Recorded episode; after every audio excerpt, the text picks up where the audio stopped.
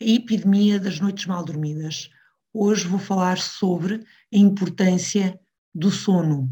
Muitas pessoas, incluindo crianças pequenas, sofrem de algum tipo de disfunção do sono. Uh, muitos de nós temos dificuldade em adormecer ou dormir continuamente por 7 ou 8 horas seguidas. Este descanso inadequado pode prejudicar a capacidade de pensar do indivíduo, a capacidade de lidar com o stress, de manter um sistema imunológico saudável e até mesmo de conseguir moderar as emoções.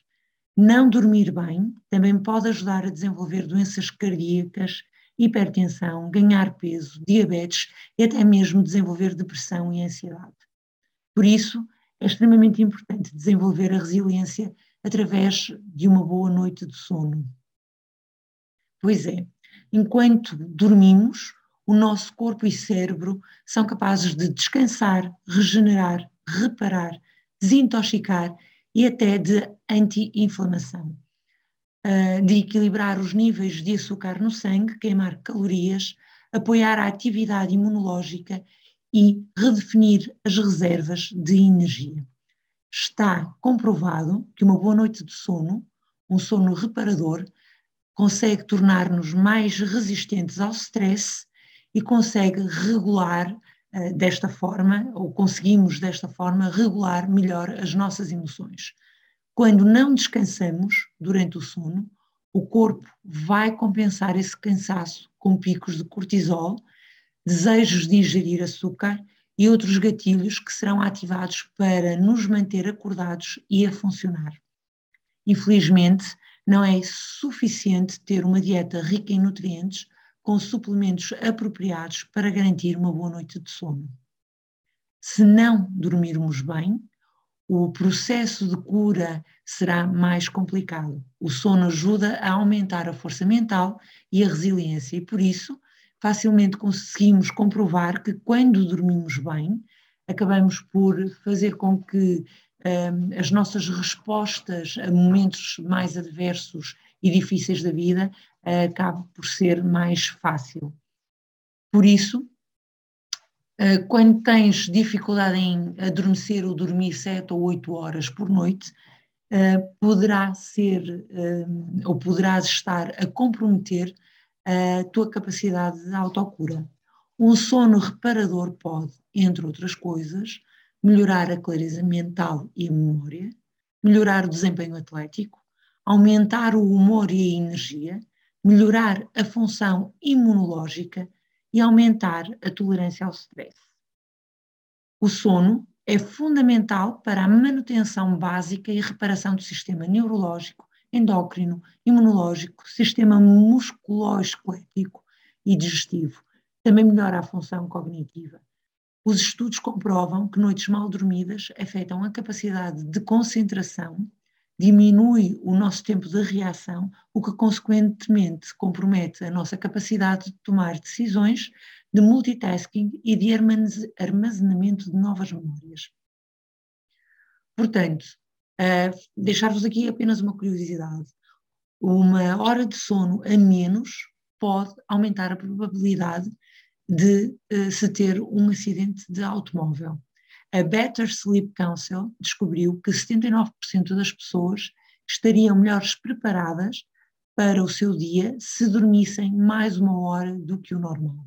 Dormir apenas 6 a 7 horas duplica a probabilidade de se ter um acidente de automóvel, uh, neste caso, uh, duplica, e dormir menos de 5 horas. Esse risco aumenta para 4 a 5 vezes mais.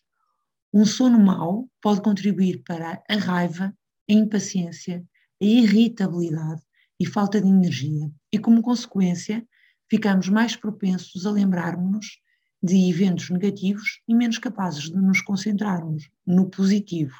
Daí que as pessoas que têm maior dificuldade em dormir possam revelar níveis mais baixos de otimismo e autoestima. As pesquisas revelam também que um sono contínuo e sem interrupções é importante para a consolidação da memória, para o restauro dos circuitos neuronais e desenvolvimento de serotonina, dopamina e cortisol, hormonas que afetam a resiliência, o pensamento, o humor, a criatividade e a energia. Ou seja, Padrões de sono saudáveis também estão associados a características positivas de personalidade. Outros fatores, como os ciclos de sono, que uh, são importantes porque, quando não são cumpridos, acabam por afetar outros ciclos. Existem evidências crescentes de que os ciclos de sono impactam uh, outros ciclos do corpo, incluindo os padrões rítmicos dos sistemas digestivo e imunológico. Quando dormimos, o cérebro produz ciclos de 90 minutos de sono de ondas lentas e seguem-se períodos de movimentos rápidos dos olhos, durante os quais ocorrem os sonhos. E quando estes não são cumpridos, uh, nestes, nestes ciclos, eles acabam por influenciar os outros ciclos. Portanto, se tens dificuldades em adormecer, uh, ou tens pensamentos acelerados, ou tens algum tipo de luta para adormecer enquanto estás deitado na cama, pode ser que estes ciclos naturais do sono e vigília do corpo, conhecidos como ritmos circadianos, estejam um pouco desequilibrados. Um desequilíbrio no ritmo circadiano pode revelar-se através da dificuldade em adormecer, uma tendência uh, para, se, para se ser uma pessoa noturna, a dificuldade em acalmar-se, o cerrar ou ranger os dentes com frequência, a dificuldade em acordar de manhã, a incapacidade de se sentir bem e descansado quando acordamos, ter quebras de energia entre as quatro e as sete da tarde, aumentar a sonolência no inverno, especialmente quando a luz diminui, e a incapacidade de nos lembrarmos dos nossos sonhos. Portanto, acordar à noite, acordar logo após adormecer ou acordar durante a noite, muitas vezes pode ser ainda atribuído a problemas de açúcar no sangue, sobrecarga de hum, fígado e vesícula biliar ou problemas hormonais. Portanto, deixar-te aqui, em jeito de resumo, algumas sugestões para melhorar a qualidade do teu sono.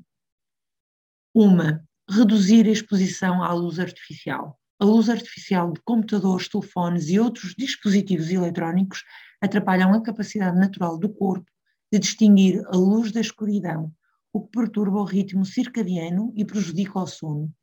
A luz azul emitida pelo alarme dos relógios e outros dispositivos digitais também suprimem a produção de melatonina. Desligar o Wi-Fi em casa, deixar o quarto o mais escuro possível, fechar as persianas, usar cortinas blackout para tornar o quarto o mais escuro possível, desligar os dispositivos que brilham ou emitem qualquer tipo de luz, incluindo os despertadores digitais, não, uh, não se empanturrarem em, com comida ou ficarem com muita fome antes de se deitarem, porque algumas pessoas uh, de facto dormem melhor depois de uh, fazerem uma refeição ligeira antes de irem dormir, principalmente aquelas que têm problemas uh, com a digestão. E, uh, eventualmente, ir para a cama mais cedo. Espero que estas dicas te possam ajudar, caso tenhas problemas com sono, um, e aproveito para te, te pedir para deixares aqui algumas sugestões de temas que gostasses de ver abordados aqui neste podcast. Até à próxima!